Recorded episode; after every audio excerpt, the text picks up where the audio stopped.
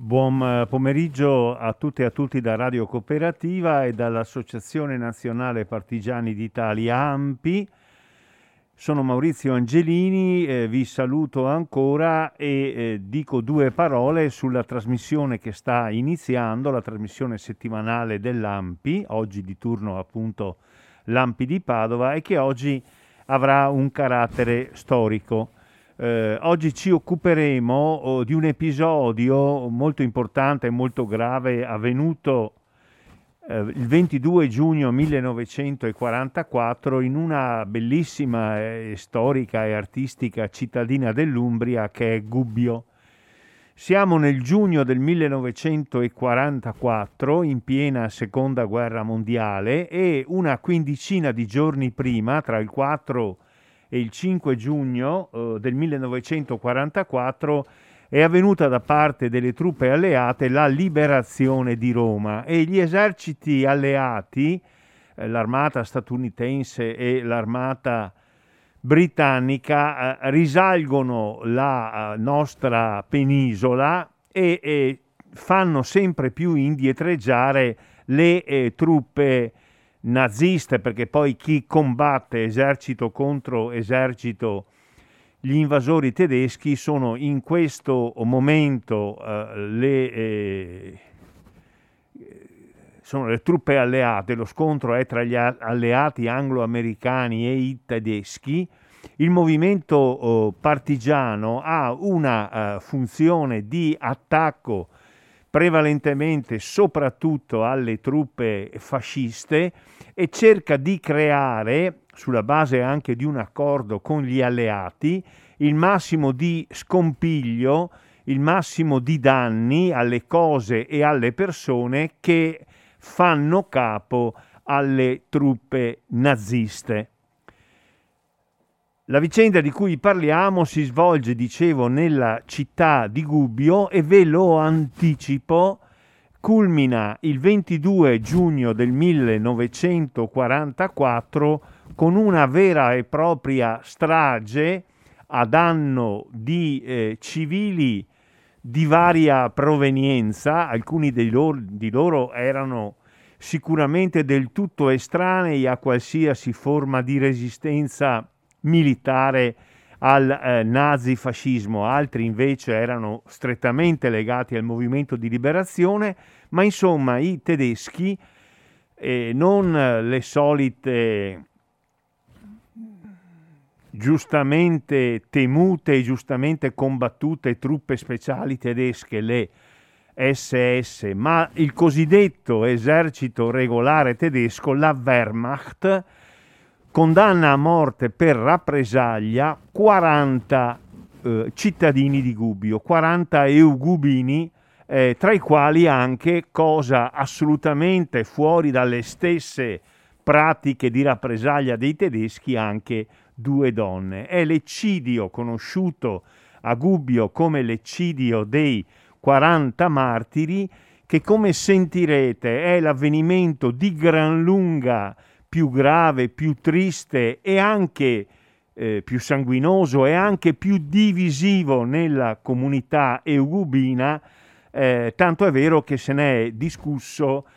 a lunghissimo eh, a partire dai mesi immediatamente successivi alla guerra. Eh, Gubbio verrà liberata nel mese di luglio del 1944, ma si continua a discuterne ancora e su questo libro, e noi oggi ce ne occuperemo direttamente, è uscito nel eh, 2005 un libro molto interessante, molto documentato, intitolato Una strage archiviata, Gubbio 22 giugno 1944, un libro che è il frutto di una ricerca, eh, di una inchiesta sia eh, sulle carte sia per così dire sulle persone, condotta da Luciana Brunelli e da Giancarlo Pellegrini. E proprio con il professor Giancarlo Pellegrini, che adesso noi raggiungeremo telefonicamente, noi ne discuteremo oggi.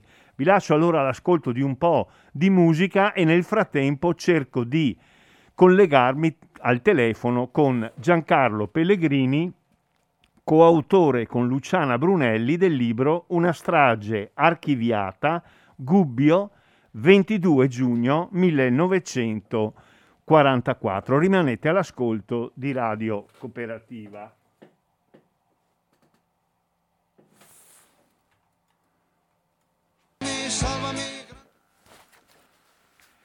Eh, da Radio Cooperativa in linea con il professor Giancarlo Pellegrini. Professore, ci sente? Professore, è in linea? No, non riusciamo a parlare con il professor Pellegrini. Riproviamo.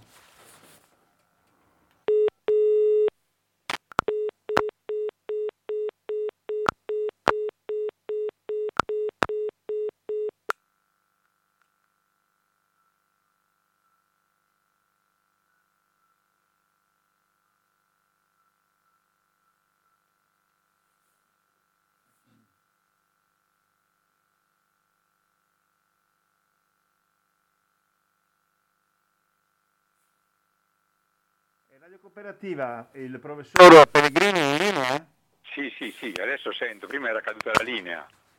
Pronto professore? Io sento, io Benissimo, sento. anche noi la sentiamo, mi scuso. Allora, ho detto prima, mm, lei non mi sentiva, ho anticipato sostanzialmente l'argomento di cui parliamo oggi, Sì. eh, la- l'eccidio dei 40 martiri di Gubbio, 22 giugno 1944. Ho detto che lei è autore con Luciana Brunelli di un libro che ho avuto modo di leggere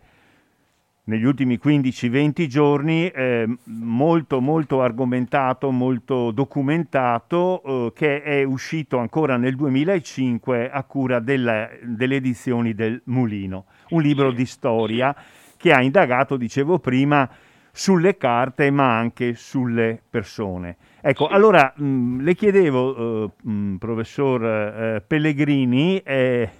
Se volesse intanto presentarsi l'argomento, che cosa significa, lo si intuisce, una strage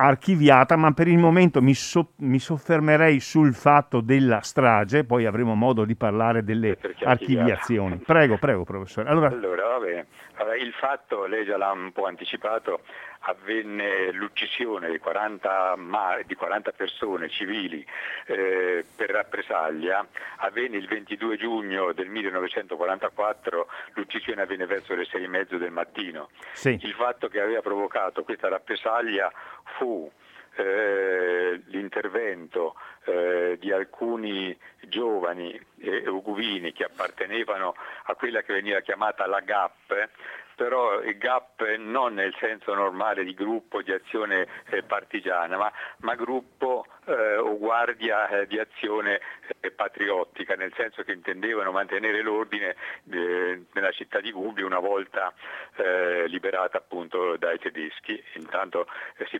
Ora, cos'era avvenuto il, il 20 giugno verso le 4, 4 e mezza insomma, del pomeriggio in un bar della città alcuni di questo gruppo, la GAP, aveva seguito due ufficiali tedeschi che erano entrati in un bar per consumare, per prendere una consumazione e qui ecco, eh, eh, di, di- di fatto è avvenuto insomma, che è stata una sparatoria, eh, la morte di uno dei due e il ferimento dell'altro. Su come è avvenuto il fatto ci sono delle testimonianze diverse, cioè, eh, il gestore del bar ha detto che eh, eh, italiani eh, sono arrivati alle spalle eh, dei tedeschi e subito hanno sparato, mentre invece le testimonianze di coloro che hanno sparato dice noi siamo entrati, abbiamo intimato l'alta, abbiamo visto che tiravano fuori eh, le pistole e quindi eh, abbiamo sparato. È questione di un attimo, insomma, di, di- ecco, io ho, ho riferito le due testimonianze. Comunque dopo questa, eh, questo fatto avvenuto eh, il 20 giugno appunto del 1944, il ferito riesce in qualche modo ad arrivare alla sede eh, del comando eh, che si trovava eh, all'inizio di una piazza che poi è stata dedicata appunto a questo eccidio, piazza del, del 40 Martiri, ma che allora era piazza intitolata ad Ettore Muti, appunto un personaggio eh, del mondo, del mondo fascista. sì. Quindi non appena eh, questo qui ferito arriva al comando, subito i tedeschi che già si erano accorti che c'era qualcosa, perché nella città c'era già nella mattinata giornata, nel giorno, c'era un certo, un certo fermento. Poi ecco, c'era una, un'altra cosa, eh, Gubbio si trova dire, addossata ad, una, ad, un monte, ad una montagna, che è il monte Ingino, eh, ai piedi appunto di questo monte Ingino e noi lo chiamiamo Monte di Sant'Ubaldo anche perché eh, sulla cima eh, quasi eh, di questo monte c'è la basilica con le spoglie appunto del protettore di Gubbio che, che è Sant'Ubaldo eh, Baldassini. E dal monte eh, dal monte eh, eh, erano arrivati partigiani della, alcuni partigiani eh, della brigata San Faustino e si erano attestati il giorno prima in cima al monte, intendevano fare una discesa, si vedeva eh, abbastanza bene perché eh, c'erano poche piante lungo gli stradoni che dal monte scendono per arrivare a Gubbio, quindi scendevano a cavallo un gruppo di partigiani, alcuni a piedi, armati, ma c'era anche il comandante, comandanti erano a cavallo e quindi era una discesa che intendeva, come dire, di questi partigiani liberare eh, la città. Eh, eh, il problema si è discusso molto insomma, se il collegamento di questa azione con il gruppo di ragazzi del GAP che sono intervenuti appunto nella, nella, nel caffè che si chiamava caffè gestito, era il caffè della Caterina, gestito dal signor eh, Nafissi. Quindi ecco, dopo questo episodio, appunto l'uccisione dell'uno e il ferimento dell'altro, e subito i tedeschi eh, iniziano un'azione, di, piazzano subito i cannoncini, cominciano a sparare eh, verso il monte, eh, verso il palazzo dei consoli, verso le, i palazzi cittadini e poi cominciano a, a, a prendere le persone, maschi, uomini eh, che incontravano, eh, che incontravano e perché intendevano appunto fare, eh, ecco, non era subito deciso fa, fa, se fare la rappresaglia o meno, però intanto pensavano a questa azione appunto eh, di rastrellamento. Quindi eh, ecco, eh, l'astrelamento del 22 giugno, eh, la, il, la, la, rappresaglia del 22 giugno è avvenuta dopo l'uccisione di un eh, tenente della sanità e di un altro che era un farmacista che aiutava, che era amico appunto dell'altro. Quindi ecco, tra l'altro ecco, ehm, i numeri sono un po' sproporzionati perché per certe rappresaglie anche a Roma eh, la rappresaglia era per un tedesco, per un tedesco ucciso 10 civili uccisi, qui per un tedesco ucciso ed uno ferito fu usata appunto una sproporzione nel senso di 40 persone che, vengono, che vennero uh, fucilate, 40 vittime eh, che vennero fucilate. Quindi una, un, eccidio, un, eccidio, di massa e sproporzionato rispetto anche alle, sì. tra virgolette, regole che i tedeschi si, regole, insomma, si erano, che si erano, quelle che però ecco insomma non è che Al, all'uso insomma che loro, preso, che loro hanno, eh. hanno sparato certo. hanno sparato e hanno, eh, e hanno ucciso le, le, persone come è avvenuto in, qui a un certo punto perché hanno, hanno fatto il rastrellamento eh, poi a, alla sera eh, il vescovo di Gubbio sollecitato eh, da un dottore che aveva prestato assistenza al, al tedesco ferito da un, da, da un dottore da, eh, che aveva capito insomma, che ci sarebbe stata questa rappresaglia, eh, il vescovo interviene presso il comandante locale e il vescovo dice una, una bugia sostanzialmente, una bugia eh, per bontà, una bugia, dice ma eh, era cioè, cercando di scusare che cioè, non erano, non so, senz'altro non sono stati i cittadini di Gubbio che sono cittadini molto ospitali, sarà stato qualche partigiano eh, slavo sceso dalla montagna. Sembra che il comandante di quella eh, abbia eh, prestato fede a quello che gli diceva il vescovo, quindi temporaneamente aveva sospeso appunto eh, dire, l'intenzione di fare la rappresaglia però aveva anche avvisato il vescovo insomma, di andare in giro per la città a dire che non doveva succedere niente perché se fosse successo qualcos'altro la reazione tedesca sarebbe stata ancora, ancora più brutale. Quindi ecco, vediamo che dopo l'incontro, vediamo, insomma, si sa che dopo l'incontro eh, del vescovo eh, con il comando eh, tedesco, il vescovo con un altro sacerdote era in giro per le vie di Gubbio alla gente che era, era chiusa in casa perché per le vie non c'era nessuno, cercava di bussare, di far capire magari le persone dietro le finestre che mh, mm, che non ci sarebbe stata la rappresaglia purché non fosse accaduto nient'altro. Tant'è vero che il Vescovo in questo percorso incontra anche un, dire, un emissario dei partigiani che stavano scendendo, che si erano fermati a Metamonte, avendo capito insomma, che era successo qualcosa, si erano fermati a, a Metamonte, erano sotto la porta eh, delle mura cittadine, una, una mura che è la porta di Sant'Ubaldo, tra l'altro proprio sul monte in Gino, il monte di Sant'Ubaldo, e lì il vescovo eh, accorre lassù e incontra eh, appunto questi partigiani che intendevano scendere e il vescovo li, li sollecita, li prega appunto di non scendere per niente, di non andare per, eh, dentro la città perché loro forse volevano attaccare il comando tedesco perché se fosse accaduto qualcosa naturalmente ci sarebbe stata la distruzione della città, già avevano tutto quanto pronto appunto per dare fuoco alla città, oltre che avevano eh, rastrellato le persone, non avrebbero eh, come proceduta alla, rappres- alla rappresaglia, però l'avevano preparate, appunto, l'avevano appunto già rastrellate le persone. Quindi ecco, il vescovo eh, quindi ottiene appunto da questo gruppo di partigiani che voleva scendere, ottiene la, la promessa che loro non sarebbero, come dire, eh, che non sarebbero eh, più scesi, tant'è vero insomma, che si allontanano, alcuni ritornano eh, verso, eh, verso, il monte e poi a un certo punto si, si allontanano. Sì. Però, ecco, eh, ecco, mi scusi, la fermo un momento. Sì. Lei già, intanto ci ha spiegato spiegato i fatti fondamentali ed essenziali e ha sottolineato comunque la, la, la si giudichi una evidente sproporzione, un morto e 40 morti, ma poi, eh, ma poi, ma poi come le persone vengono uccise, dove vengono uccise, ce, ce lo dice più avanti. Adesso sì. vorrei fare un, un, un passo indietro, sì. eh, professor, professor, Pellegrini, sì. e chiederle, eh, come le anticipavo quando ci siamo parlati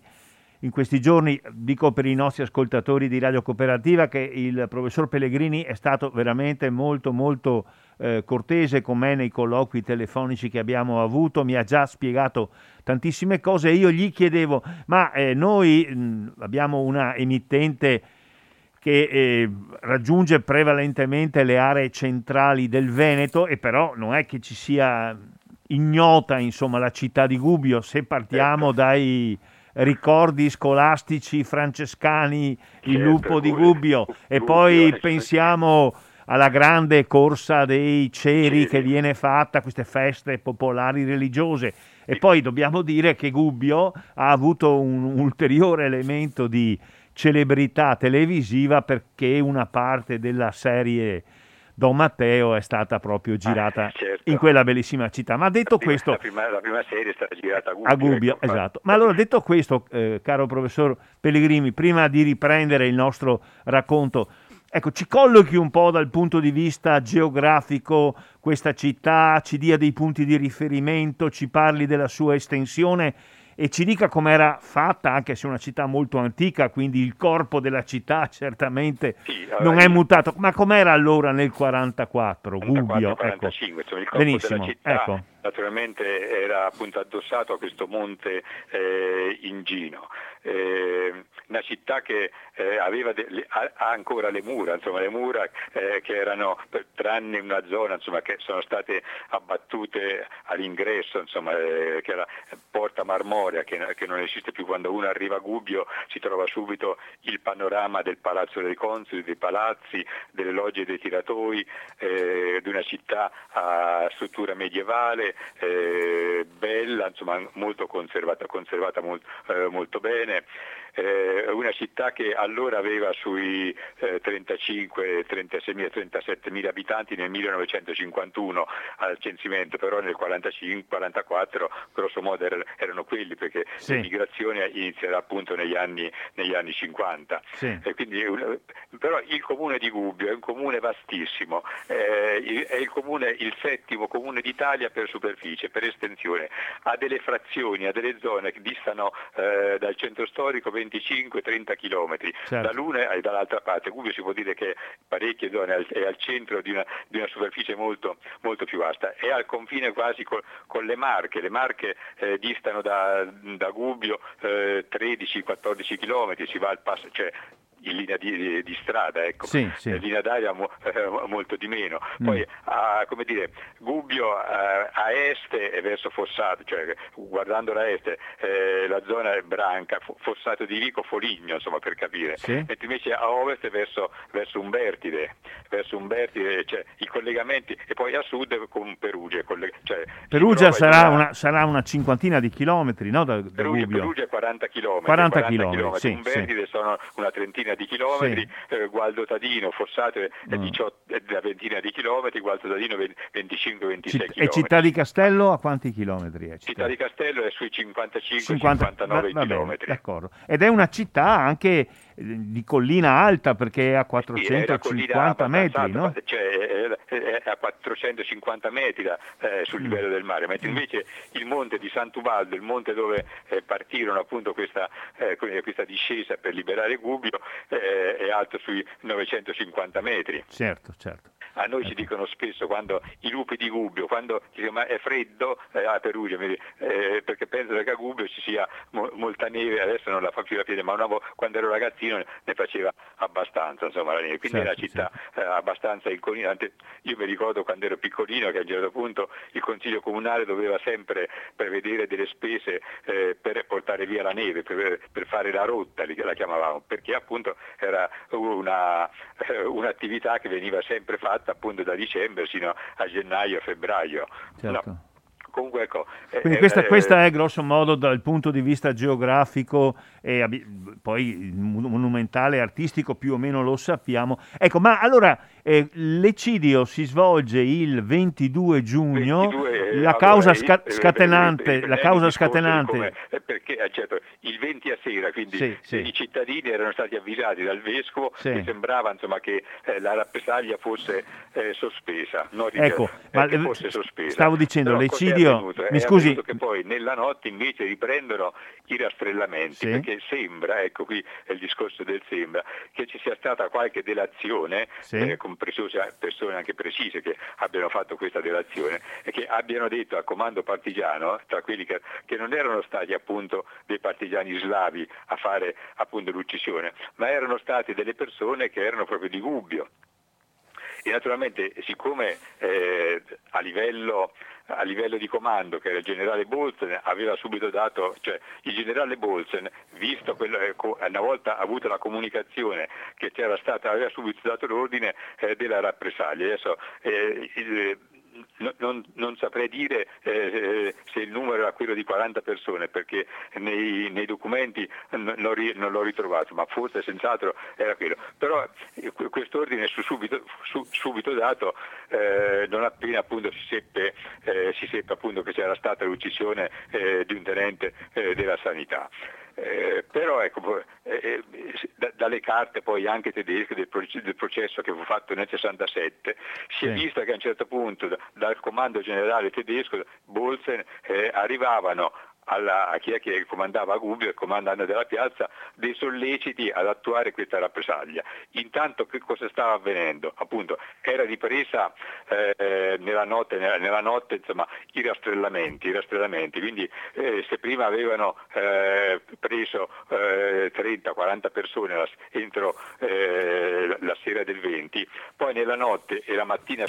la mattina successiva del 21 la città era eh, veramente bloccata perché c'erano le pattuglie tedesche che bussavano per le case, non soltanto bus- se uno non apriva poi entravano, buttavano giù la porta, eh, sparavano su- sulla serratura facendo saltare la serratura. Quindi, e, eh, sembra che abbiano raggiunto circa 100, eh, 160 eh, persone, avevano, avevano raccolto. Queste 160 persone le, le come dire, le ammassavano eh, in un eh, garage eh, Italia che si trovava eh, vicino all'edificio scolastico, poi lo portarono addirittura nell'edificio scolastico che, che allora si chiamava eh, via, eh, via, Roma, è la zona, poi perché adesso si chiama via Perugina, si chiama, è l'edificio scolastico perché era un edificio nuovo fatto alla fine degli anni 30 dove c'erano le scuole, le scuole elementari. Sì. erano poco distanti dalla piazza del mercato, cioè 150 eh, metri dalla piazza del mercato eh, e all'inizio della piazza del mercato dove c'era il comando tedesco. Quindi ecco, in una via, quindi, inizi, questi, sembra che questi, questi, queste persone ammassate, alcune furono anche interrogate, i tedeschi andavano a cercare altre notizie, chi erano comunisti, chi erano, eh, patrio- chi erano eh, partigiani, que- perlomeno eh, chi è che è stato interrogato ha, ha riferito insomma, che erano queste le, le, le, notizie che andavano a riferire. Sì. Poi ecco, bisogna anche tener conto che eh, nella mattinata del 20, ecco perché l'episodio fu un episodio un po' strano, non è per caso insomma, queste due persone, questi due o tre ragazzi eh, che hanno, eh, ragazzi persone giovani, perché chi è che ha sparato al tedesco aveva poco più di vent'anni, uno ne aveva una trentina, ecco, insomma, però era una persona abbast- abbastanza giovane. Il fatto è che c'era una certa... Cioè, eh, nel mondo del de, partigiano eh, cioè, eh, c'era la voglia appunto di liberare eh, in qualche modo eh, la città. Eh, forse c'era molta superficialità, molta leggerezza insomma, da, da, questo punto di vista, non si aspettavano di trovare un esercito, cioè, non so quanto si sapesse insomma, del comportamento molto duro, severo eh, dell'esercito. Su questo ecco, è difficile insomma, dare, eh, dare, una spiegazione perché io presumo insomma, che qualcosa avessero saputo anche delle, delle forze ardatine prima, insomma, però non è che tutto, quanto, tutto quanto si, si, si, si, unisce. Comunque nella mattina del 20, eh, questo,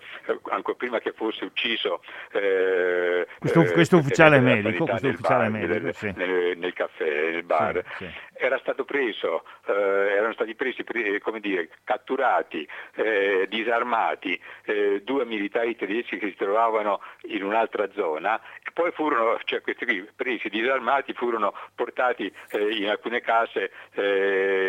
eh, di contadini, perché la, attorno a Gubbio adesso eh, la città si è, eh, c'è avuto un'espansione formidabile come tutte quante le città, ma allora quando si usciva dalle mura c'erano poche case al di fuori eh, delle mura, quindi a un certo punto avevano po- siccome avevano eh, disarmato questi due tedeschi in una zona dove il, il teatro romano, che è teatro, dai tempi di Roma, quindi a un certo punto, furono,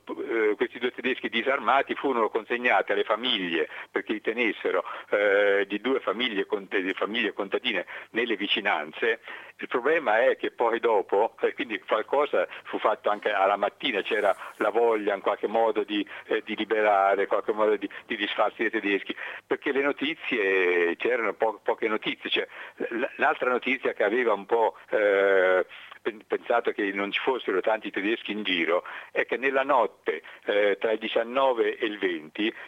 i tedeschi avevano fatto saltare un ponte sulla strada Gubbio-Scheggia, cioè la Gubbio-Scheggia che va sulla Flaminia, quindi eh, dire, la possibilità per gli eserciti per, eh, eh, per eh, allontanarsi verso il nord. Se uno eh, fa saltare un ponte su una strada che doveva servire appunto ai tedeschi vuol dire insomma, che eh, loro hanno, capi- pens- hanno pensato che, che, non ci fossero tanti altri tedeschi che dovessero passare appunto per quella strada. Quindi eh, la ritirata dei tedeschi pensavano che fosse eh, eh, dico finita, però che non ci fossero altri, quindi è tutta una serie di circostanze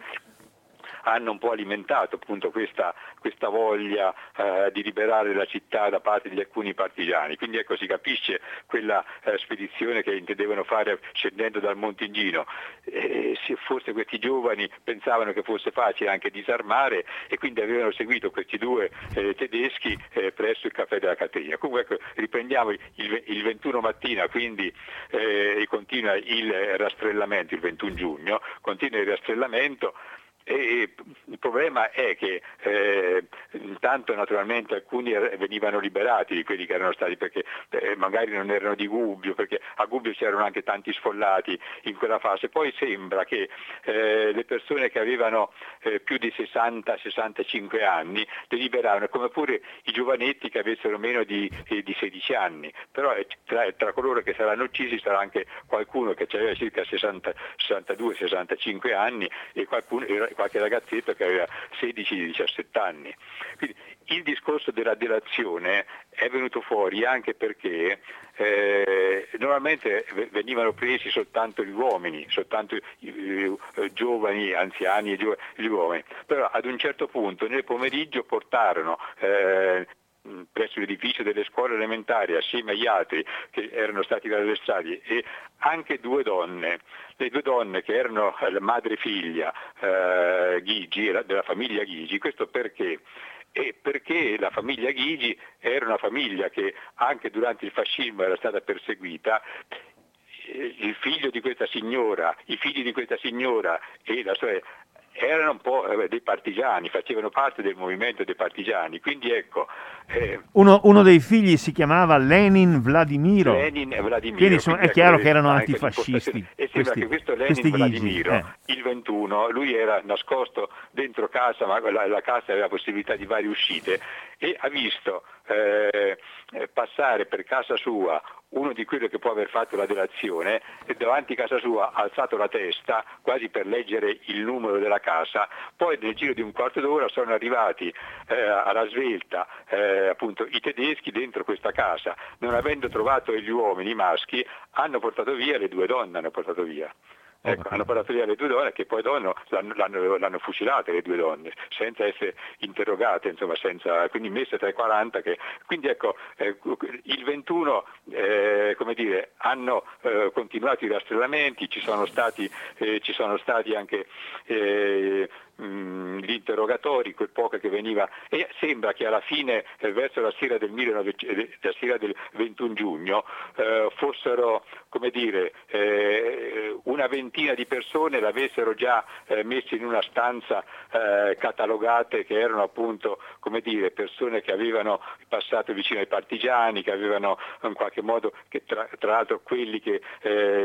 appartenenti a quelle famiglie che avevano il giorno 20 eh, come dire, nascosto, tenuto prigionieri quei due tedeschi che erano stati disarmati, insomma, ecco, non, non è che furono presi i, i, ricchi e così a casaccio, perché poi, ecco, e poi alla sera sembra che verso le 8 di sera ancora, eh, perché ormai,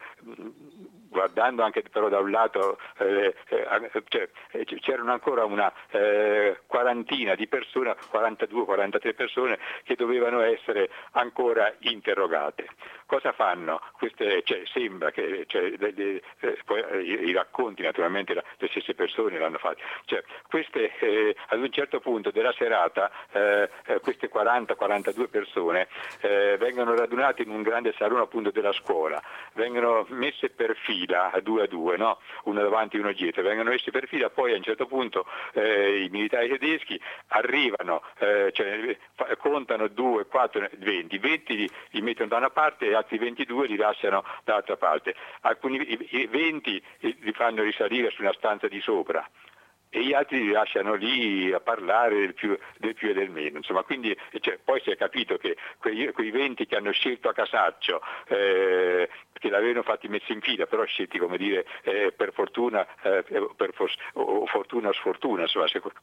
No, eh, i portati di sopra saranno quei 20 che assieme agli altri 20 che già avevano selezionato attraverso gli interrogatori verranno eh, condotti poi alla fucilazione. Tenete conto che a, a verso le 4 e mezzo eh, del mattino del 22, eh, quei 22 che erano rimasti eh, dire, nella sala, eh, in una grande sala del, dell'edificio elementare, vengono comunque portati in un terreno vicino, un centinaio di metri, con dei picconi, eh, con delle pale, a scavare una fossa. E, le testimonianze di queste persone, perché poi qualcuno è anche impazzito perché loro pensavano di dover scavare la fossa per se stessi, alcuni insomma, no? Eh, Quindi hanno fatto scavare la fossa. Lì, mi scusi, professore, professore, mi scusi. Hanno fatto scavare la fossa ad sì. alcuni che poi non sono stati fucilati, sono e, stati fucilati e, quando questi scavatori sono... Eh, eh cioè,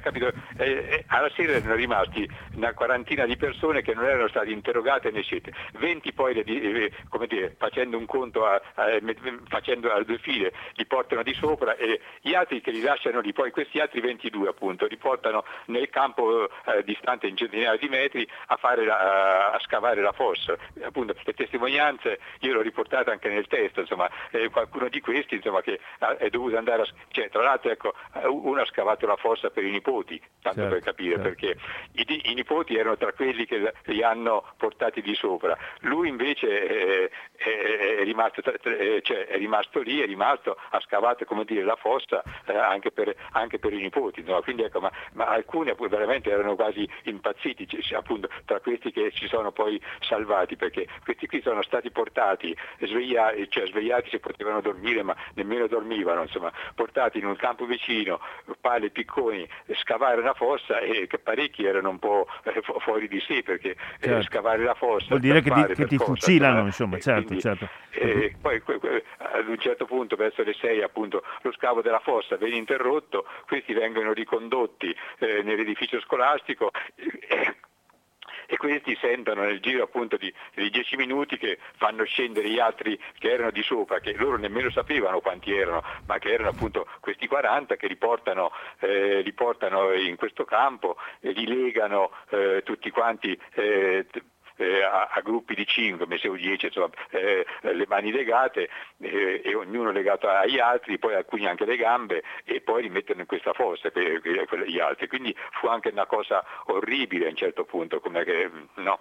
Volevo, mi scusi professore se la interrompo, eh, il racconto a tantissimi anni di distanza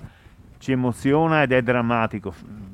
immagino cosa significhi non solo per chi c'era ma per i familiari, cioè è una cosa terribile. Ma mi, nel suo libro, nel libro suo e eh, della, eh, della, Luciana Brunelli, c'è anche la narrazione di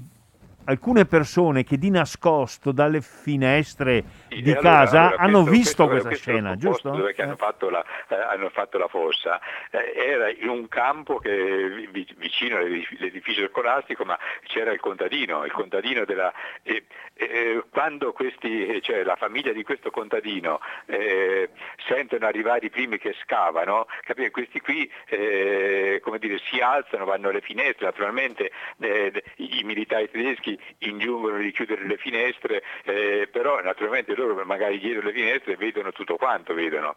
Certo, no? certo. vedono tutto quanto e vedono questi che questi scavano poi dopo il problema non è tanto questi che hanno scavato e quindi erano in attesa a vedere e quando dopo questi li portano via e portano giù gli altri e assistono dalle finestre eh, ma, eh, sono due ragazze, due signore un uomo che poi tra quelle persone che ha visto tutto quanto e poi ha avuto poi dei problemi psicologici si è ammalato insomma perché vedere a un certo punto delle persone che, che vengono fucilate vengono uccise così a freddo in mezzo a urla perché poi a un certo punto eh, questi qui avevano, cioè, una volta usciti da,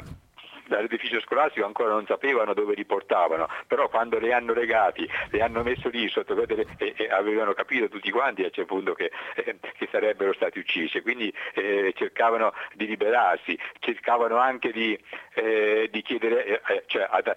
i, mh, mm, avevano richiesto eh, la presenza mi sembra di due vigili del fuoco, quindi alcuni chiedevano ai vigili del fuoco di intervenire, che i vigili del fuoco e cubini che non potevano fare niente perché in quella situazione situazione cosa potevano fare? Niente, nemmeno, eh, nemmeno loro. Quindi fu una situazione un po', eh, cioè dalle finestre che le vedono ma nascosto. Anzi, do, una volta finita l'operazione della strage, alcuni di questi,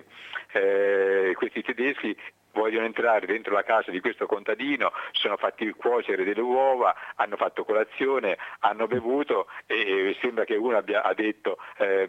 prima aver ucciso tedesco e noi aver ucciso altri, adesso siamo pari. Ecco, è un'espressione un po' eh, barbara, insomma, certo, certo, il senso certo. della vendetta. Adesso, pro- professore, mi scusi, mi scusi, questo, questo, mi scusi professore, la interrompo adesso. Eh, adesso mi pare che la narrazione dell'uccisione mh, ci abbia preso tutti quanti. Adesso farei un grosso salto e poi sì. verso la fine ci occuperemo di tutta la discussione, di tutte le divisioni che ci sono state all'interno della città, della città, città di Gubbio, anche, cose, e, ecco. ma adesso parliamo un po' eh, di questo archiviazione, cioè adesso lei ci spieghi sinteticamente le do, mh, per questo argomento se mi permette le do otto minuti così ci diamo dei tempi. Sì, ecco, lei ci spieghi, perché, ci spieghi un momentino perché, perché è archiviata. Ecco, allora, vediamo. Io, dicevo, la strada archiviata è, è cioè, capite bene che subito nel 1944-45 eh, sentì l'esigenza che in qualche modo questa strage, anche perché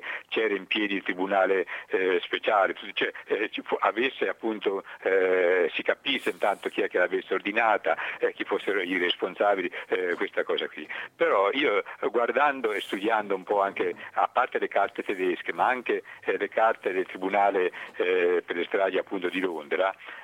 e Londra eh, con il eh, colonnello Canning, eh, Kuning eh, erano arrivati a certe conclusioni, quindi perché una prima archiviazione? Erano arrivati a certe archiviazioni che intanto eh, perché si pensava, pensavano appunto eh, il Tribunale Supremo Militare di Londra, il colonnello Gunning,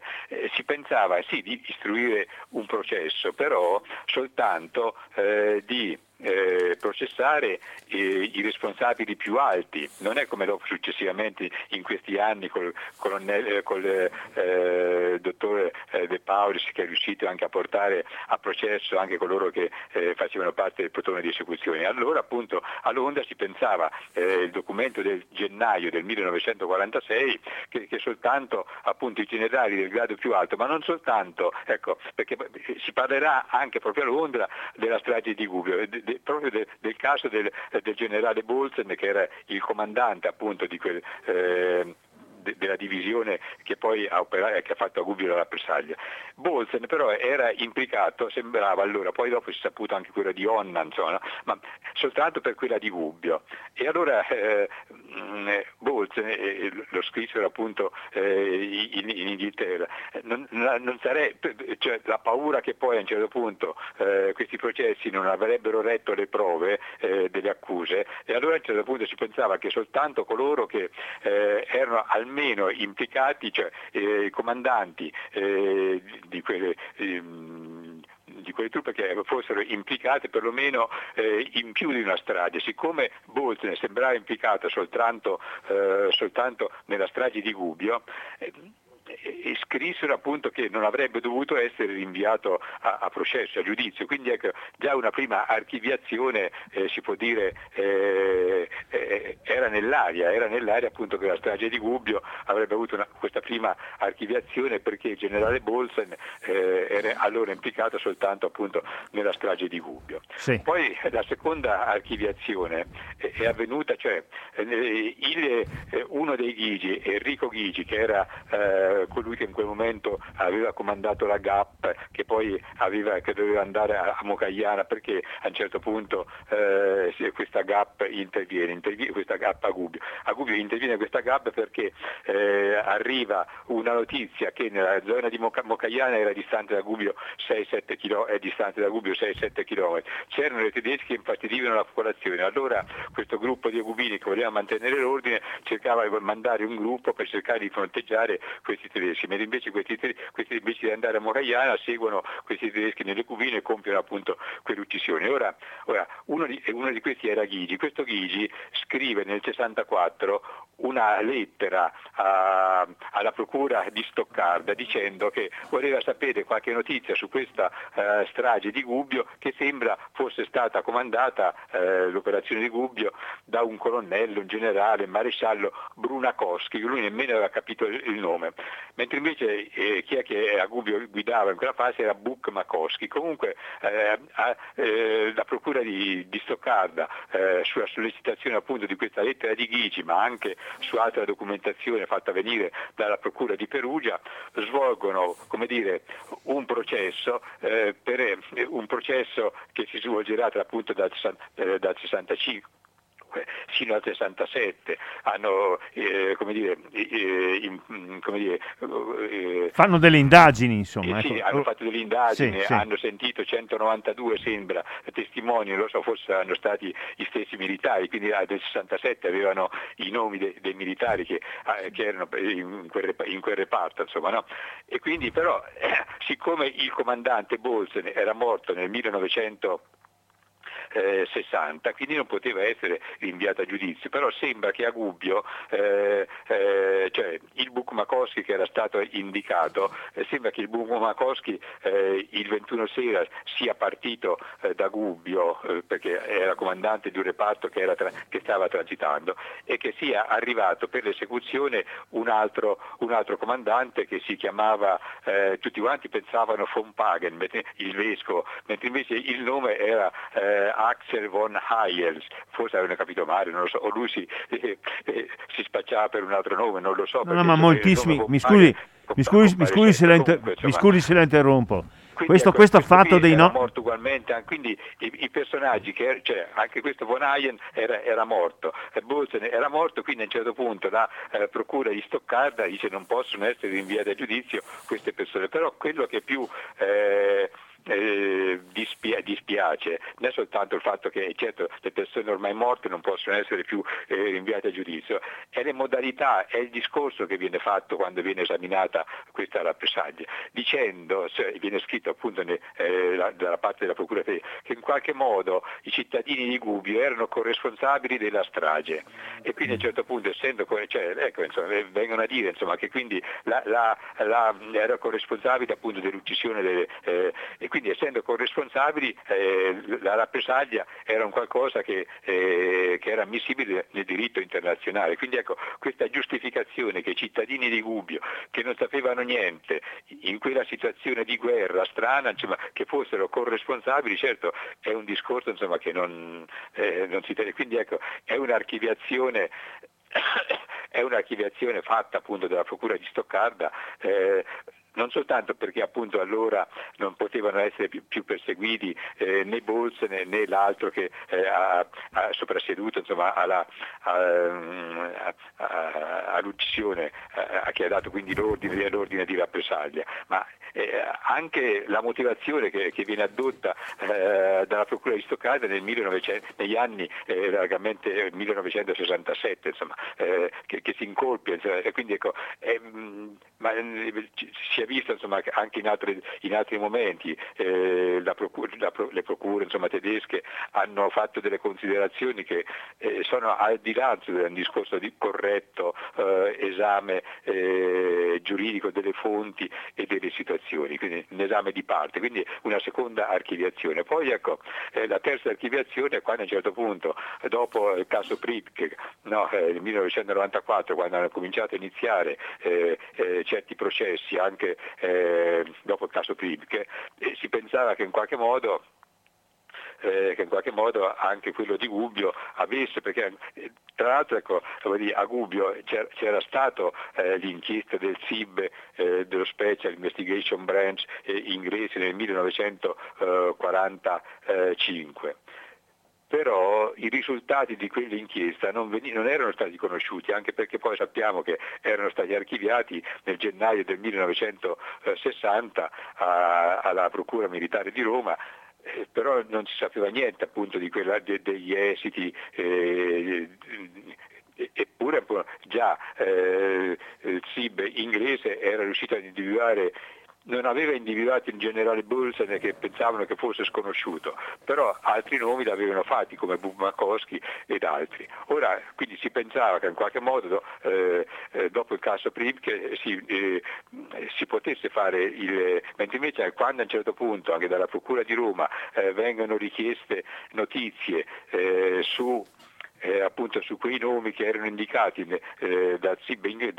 inglese e soltanto dopo solleciti, dopo, dopo due o tre anni arrivano delle comunicazioni che queste persone o erano morte oppure non, eh, non, non si riusciva a capire se i nomi erano, erano nomi precisi o nomi. ci sono anche dei documenti, ad esempio di un, eh, di un personaggio che aveva firmato documenti anche nel comune di Guvio, eh, Rausch, e poi però non, non eh, questo sembra che sia rimasto sconosciuto, insomma, quindi ecco, forse anche, non so se questi tedeschi eh, firmavano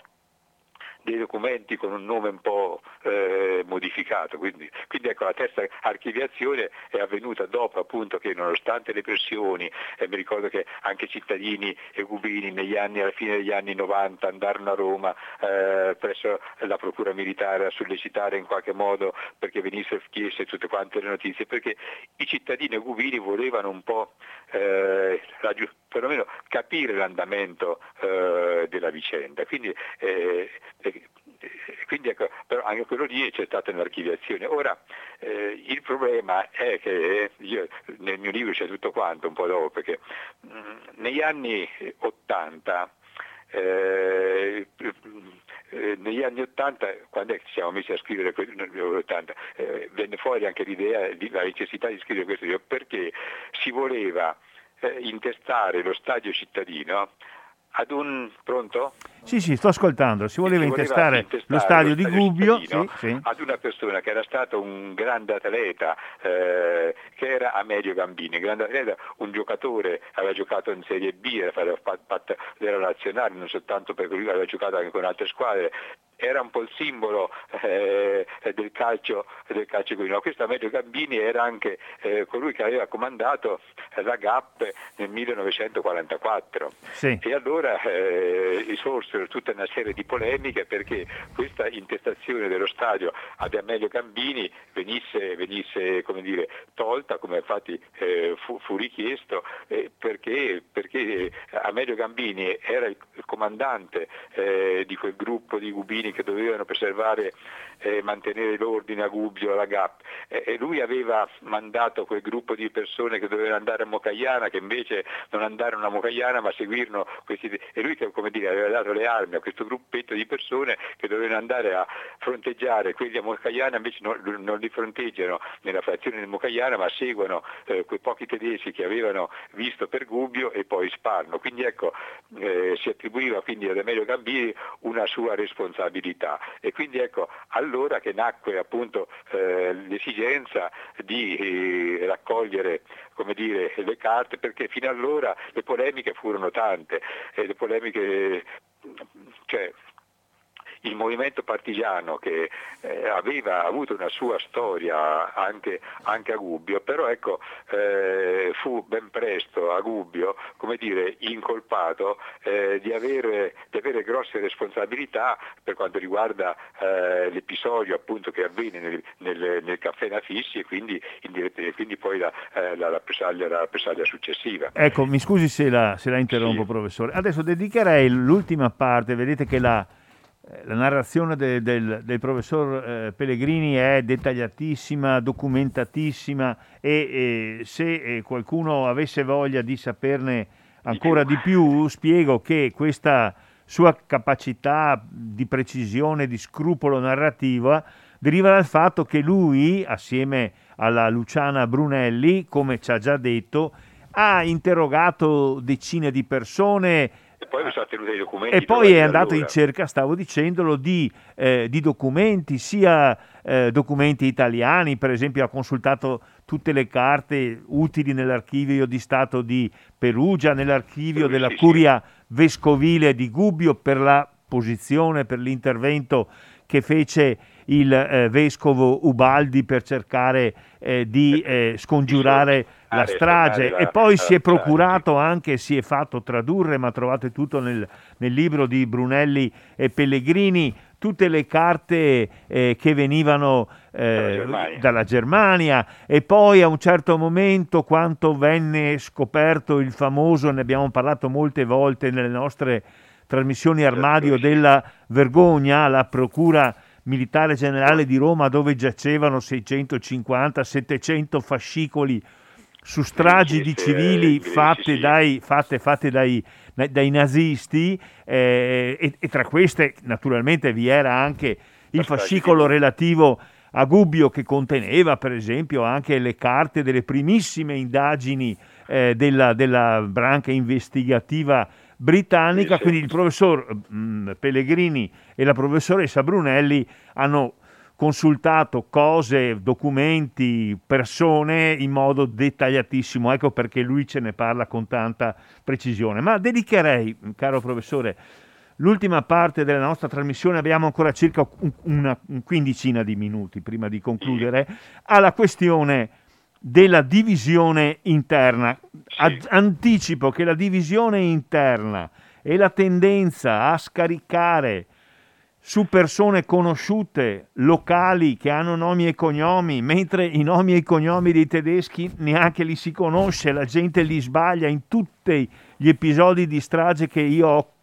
in qualche modo ho conosciuto, ho studiato, un problema è quello della difficoltà dei testimoni, pensate anche ai livelli culturali e di alfabetizzazione che c'erano no? 70 anni fa. Di, cap- di, capire questa lingua molto diversa dall'italiano che è il, eh, il, tedesco. Ma questa divisione interna alla comunità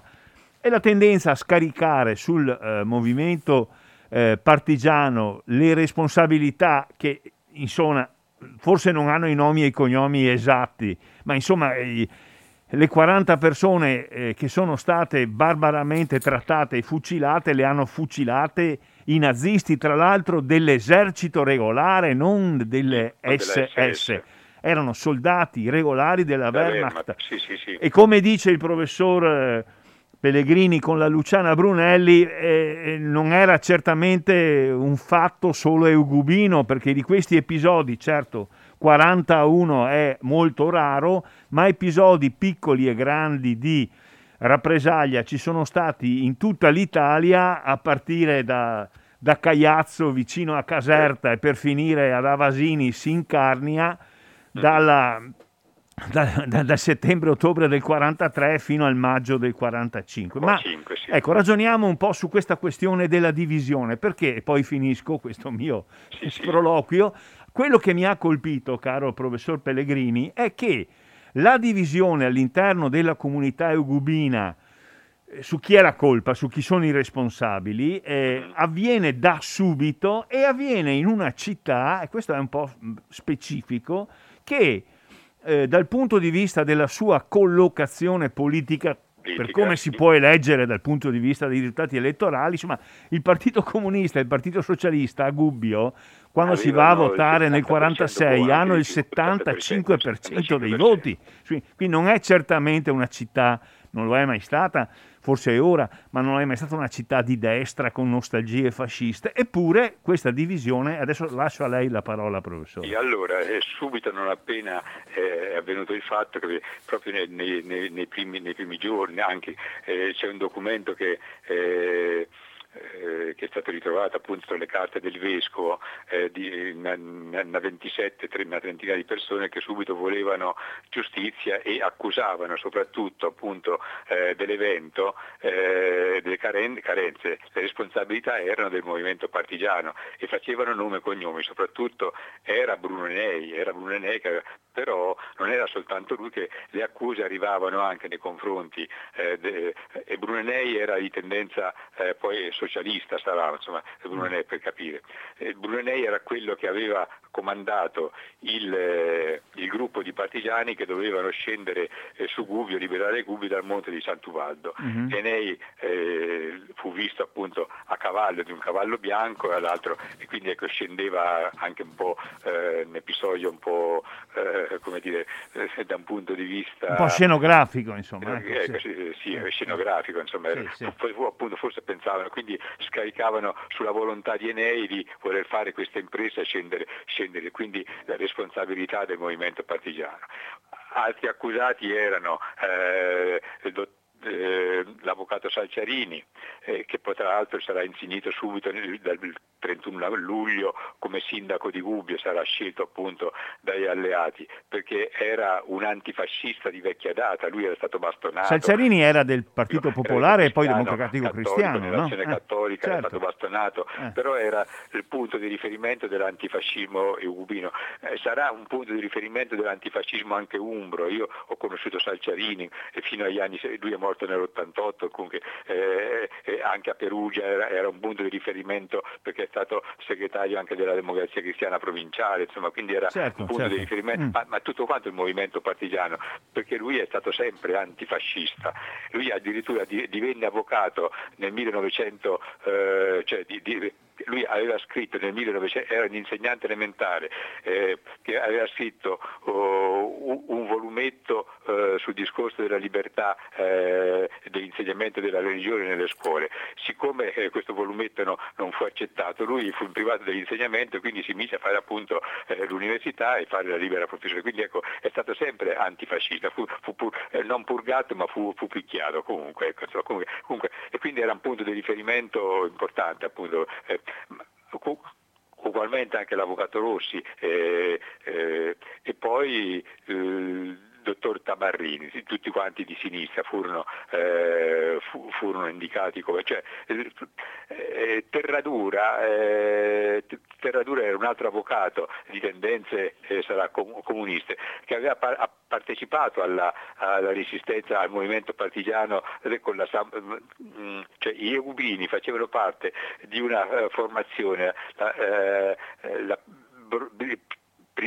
brigata proletaria d'urto San Faustino, insomma, quindi, che stazionava nel Buranese, nella zona eh, di Burano e di Morena, c'era anche un sacerdote eh, che faceva parte appunto di questa formazione, anche diversi sacerdoti facevano parte anche di questa formazione. Quindi, ecco,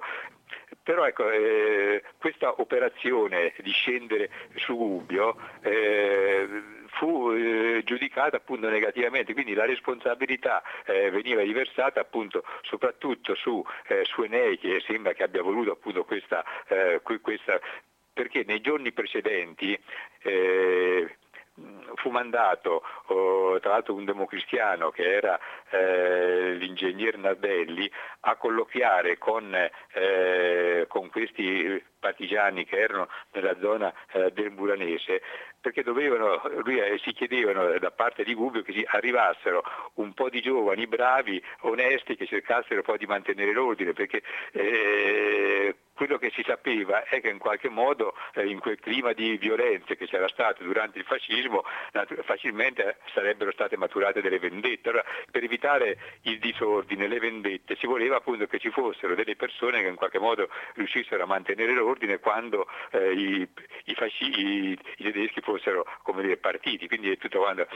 però questa operazione appunto voluta eh, soprattutto appunto da Enei come a me disse eh, il suo comandante Geo Gaves eh, la, la volle Enei perché mm, Enei doveva essere mandato su un'altra zona però lui preferì venire a Gubbio perché conosceva un po' di più la, la zona di Gubbio. E quindi anche a un certo punto era stata sparata appunto con questa scenografia eh, e quindi fu, fu appunto eh, su, su Enei si riversarono tutta una serie di critiche soprattutto da parte di Enrico Ghigi Enrico Ghigi che appunto aveva avuto la sorella e la madre uccise e quindi ha cominciato a scrivere eh, un, un, saggetto, ricordo della madre dove incolpava Enei. Poi Enei allora risponde eh, su un giornale, di nuovo Ghigi che, eh, che, lo accusa di nuovo, insomma è, è un discorso, insomma, soprattutto però la persona che viene presa di mira è Enei, infatti Enei ben presto, lui eh, andò via da Gubbio, prima andò a Perugia, stette diversi anni a Perugia, poi dopo lui è ritornato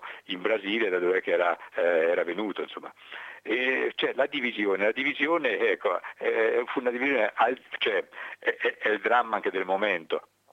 Eh, veramente insomma, eh, quello che ha scritto in Kammer, lo storico tedesco, insomma, che ha parlato, le, le, le rappresaglie oltre che fa- facevano male sulla popolazione perché uccidevano delle vittime civili che erano innocenti, però avrebbero creato, appunto, come lo scrive appunto qui in Camera, avrebbero creato nelle popolazioni che venivano perseguite poi dei sensi di rivolta e contro chi? Contro quelli che avevano provocato, eh, provocato appunto eh, l'uccisione. Quindi ecco, eh, un, cioè, le rappresaglie erano pensate appunto da parte dell'esercito tedesco proprio per provocare queste divisioni. E infatti eh, la comunità di Gubbio fu divisa, eh, il vescovo ricorda anche nel primo anniversario eh, dell'uccisione, quindi il 22 giugno del 1945, quando lui sul luogo recitava, eh, cioè, eh, come dire, ehm, ha celebrato la messa, eh, il suffragio eh, e alcuni che volevano la vendetta, vedevano pagare gli altri a un certo punto, no? Perché, e, e, quindi, sì. e ne è che, fu, che si doveva andare, ma lo stesso eh, trattamento, cioè coloro che spararono sul tedesco che lo uccisero, che furono sostanzialmente il gruppetto che entrò dentro il caffè Nafessi, tre persone, appunto c'è Belardi eh, che anche lui dovette subito andare via da Gubbio e non ritornò più, eh, Gino Ferretti che nei primi, primi tre, due, tre anni, quattro anni eh, eh, anche lui dovette andarsene a Gubbio e, quindi, eh, e poi eh, il terzo che fu eh, chi è che, che sparò su, fu una persona che poi naturalmente fu preso tra, tra i come dire fu preso tra i faceva parte dei rastrellati e poi viene fucilato senza... viene fucilato sì, insomma sì, il terzo quindi a un certo certo, punto certo, ecco certo. quindi ecco ehm, però queste divisioni queste divisioni, cioè un altro episodio che io posso raccontare, quando eh, cioè, eh, il 17 novembre del 1944 venne arrestato Ladislao Rossi, Lallo Rossi era eh, sembra il senatore che andò a dire ai tedeschi che non erano stati, partiti, che non erano stati i partigiani islami ma erano stati partigiani cubini. Fu preso perché tra l'altro era, è stato implicato nell'uccisione eh, di una, eh, un membro della Guardia Nazionale Repubblichina a Gubbio, eh, lui entrava dentro, quindi fu preso, quando fu, si seppe che era stato arrestato, eh, era nelle carceri di Gualdo Tadino e veniva tradotto a Gubbio, eh, i cittadini, circa centinaia di persone aspettarono i carabinieri che arrivassero da, da Gualdo Tadino a Gubbio, nella zona del crocifisso di Gubbio grosso modo, e sembra che a, a Rossi l'abbiano ridotto anche male, tant'è vero che poi volevano, dovevano trasportare a Perugia, eh, eh, dovettero chiedere altri rinforzi di, di, carabinieri perché a un certo punto, eh, quindi, eh, cioè, eh, ma ci furono anche degli scontri tra cittadini, chi è che difendeva gli uni, chi è che, cioè,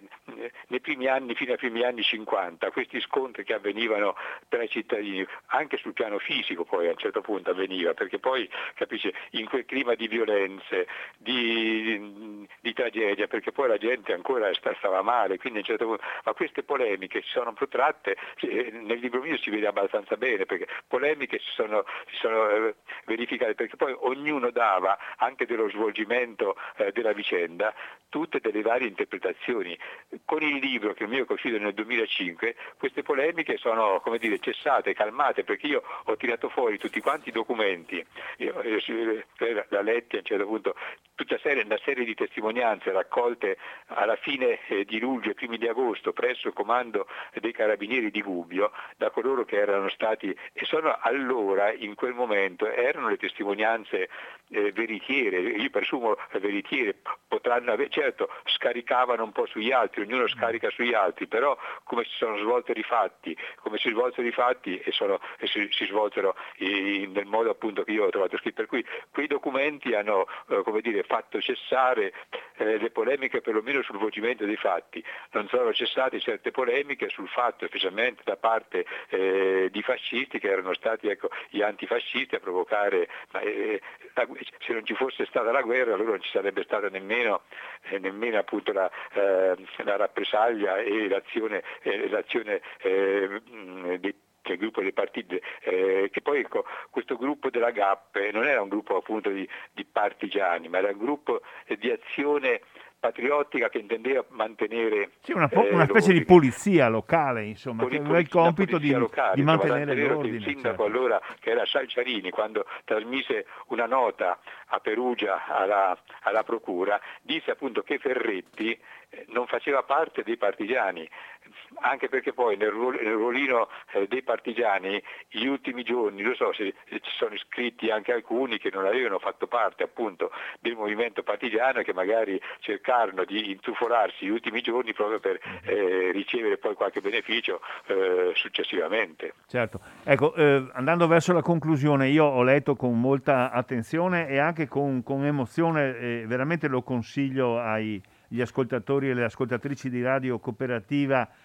il libro Una strage archiviata, Gubbio 22 giugno 1944, eh, che ha come coautori Luciana Brunelli e Giancarlo Pellegrini. E no, che... devo dire che io ho fatto, cioè la Brunelli ha fatto la prima parte, io ho fatto sì. l'ultima parte, ecco, ecco. l'ultima parte, e la parte questo... fondamentale, insomma le ultime 300 pagine, il libro di 450 pagine, io ho fatto le ultime 320 pagine. Ecco, insomma, ecco il libro è edito dal Mulino, dal e, Mulino. Quando, e, e quando uscì mi diceva diceva il, eh, il professor Pellegrini, ebbe a,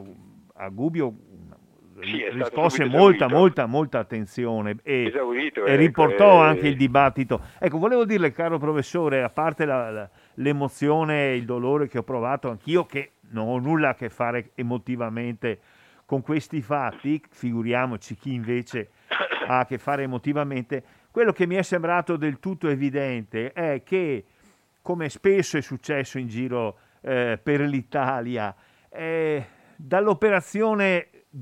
giustizia sono stati fin dall'inizio esentati i, i massimi responsabili, insomma certo. si è certo. andati a una divisione tutta interna alla comunità che ha diviso le famiglie e che sì, tra l'altro sì, non. È, non, È, neanche passata, mi sembra, a Gubbio appena finita la guerra. il fatto del tedesco sì, era, eh. però la eh. colpa era dei palestinesi. Eh, esatto, eh, insomma il tedesco, il tedesco, il tedesco cioè, che, che... fu un fatto irresponsabile, ecco questo lo voglio anche precisare, lo scrisse, cioè, eh, perché si mosse eh, avvenne l'inchiesta del SIB? L'inchiesta del SIB si mosse perché prima avevano intercettato una lettera, poi a un certo punto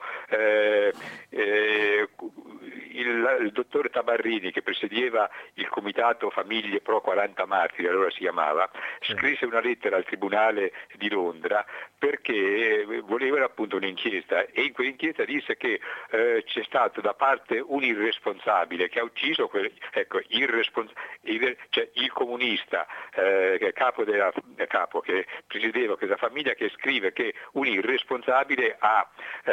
ha compiuto questa azione che ha ucciso il tedesco. Quindi ecco, che ci sia stata una irresponsabilità eh, in questi giovani, perché eh, eh è evidente, forse a un certo punto è evidente, insomma, non, eh, forse non pensavano a tutto quello che, cioè, pensava, pensavano che liberare la città fosse una cosa eh, normale, semplice, eh, pensavano di mettere dei manifesti dice, mh, dove i tedeschi sarebbero andati a, a depositare le armi. Questo non, forse appunto veramente, lo so se erano un po' infatuati di qualche lettura del nostro risorgimento facilmente. Certo. Insomma, Ma volevo dire perché... che eh, appunto Tabarrini per esempio, che all'inizio è uno dei più spietati accusatori eh, dei, dei, tre giovani della GAP che hanno partecipato, sì, sì. adesso abbiamo capito l'episodio è controverso, ma insomma, mettiamo che siano stati loro a, a, sparare, sicuramente hanno sparato loro, ma mettiamo che l'abbiano fatto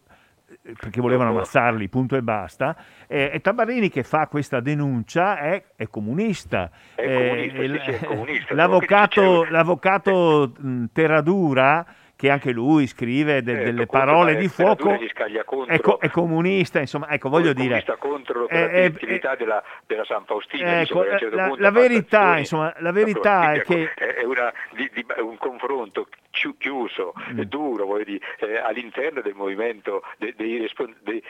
dei, personaggi più importanti eh, come dire, che avevano eh, il mondo partigiano e anche sì. Eh, la sinistra, la sinistra e anche provinciale, perché Terradura, Tabarrini facevano parte anche del Partito Comunista a livello provinciale. Ecco, ecco allora volevo, volevo, dire che il grande assente di, que- di questa tragedia è proprio è proprio l'esercito tedesco e si è tradotta in una controversa dolorosissima di grandissime divisioni, quasi paesana, no? come se tutto fosse, come posso dire, avesse avuto origine e colpe e responsabilità all'interno delle mura di Gubbio. In realtà, come dimostra in modo ampio il libro di, del professor Pellegrini e della professoressa Brunelli e ci sono le conclusioni poi del libro e questo, su questo vorrei chiudere del professor Pellegrini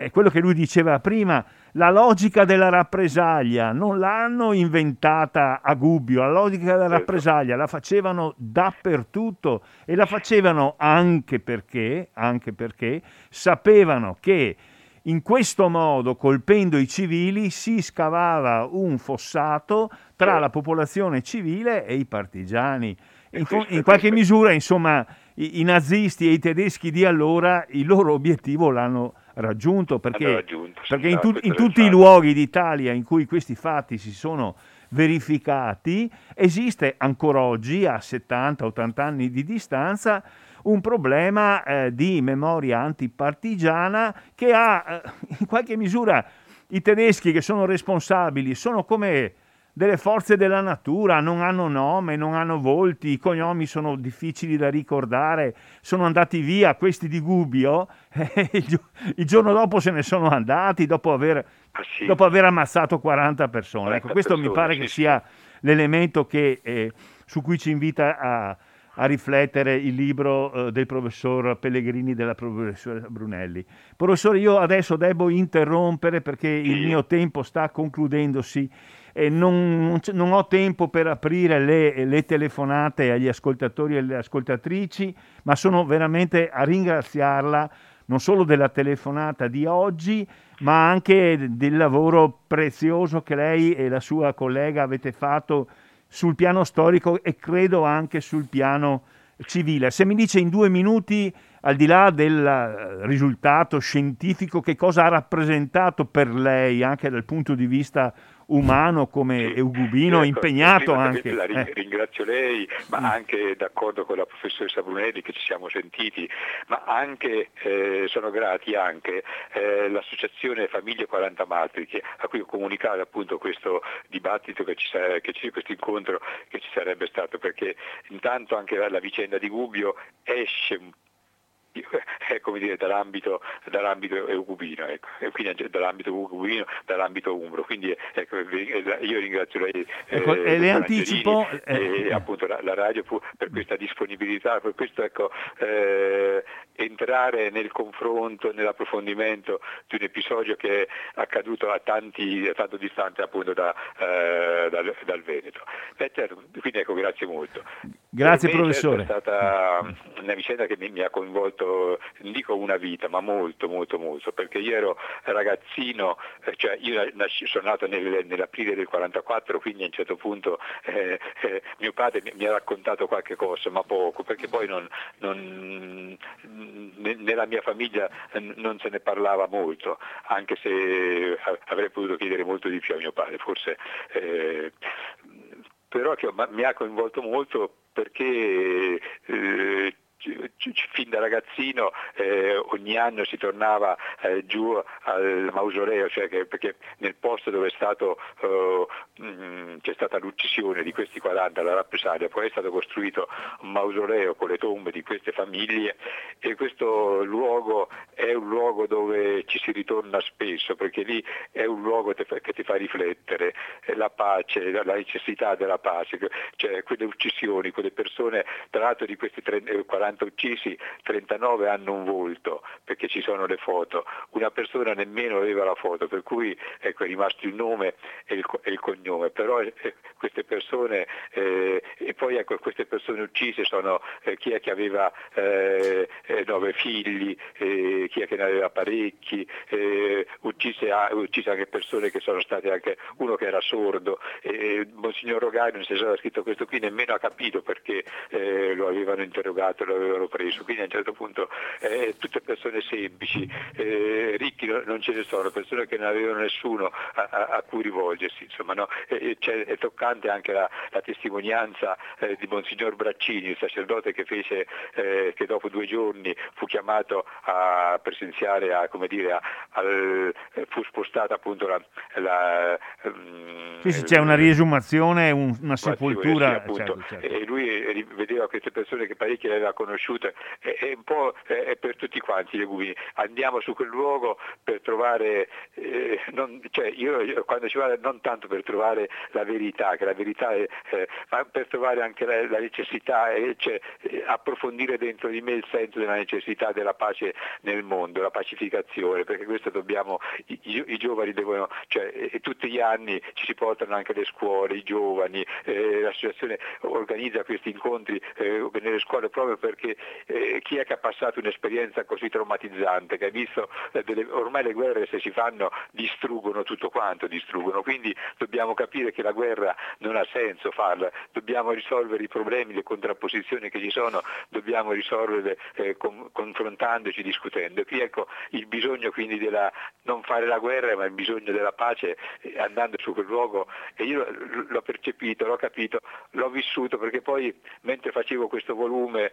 eh, anche eh, alcuni familiari eh, volevano una verità tutta particolare, incolpare alcuni. E io a un certo punto quasi volevo desistere perché a un certo punto eh, non potevo, ecco, eh, io eh, abituato nella mia attività di storico a basarmi sui documenti, se non ho i documenti che mi parlano, che mi indicano le cose, non riesco a fare una storia, posso, posso meditare, posso riflettere su alcune cose, però per ricostruire certe vicende mi sono basato esclusivamente su quei documenti veritieri che, che ho trovato e lì mi ha, mi ha, liberato, sono arrivato alla fine, mi ha, ho trovato anche un senso di liberazione rispetto anche a certe quasi richieste di alcuni familiari che volevano eh, un attestato di una eh, colpevolezza eh, per alcuni che io non riuscivo a, a, a trovarla. Ecco, ecco, professore, eh,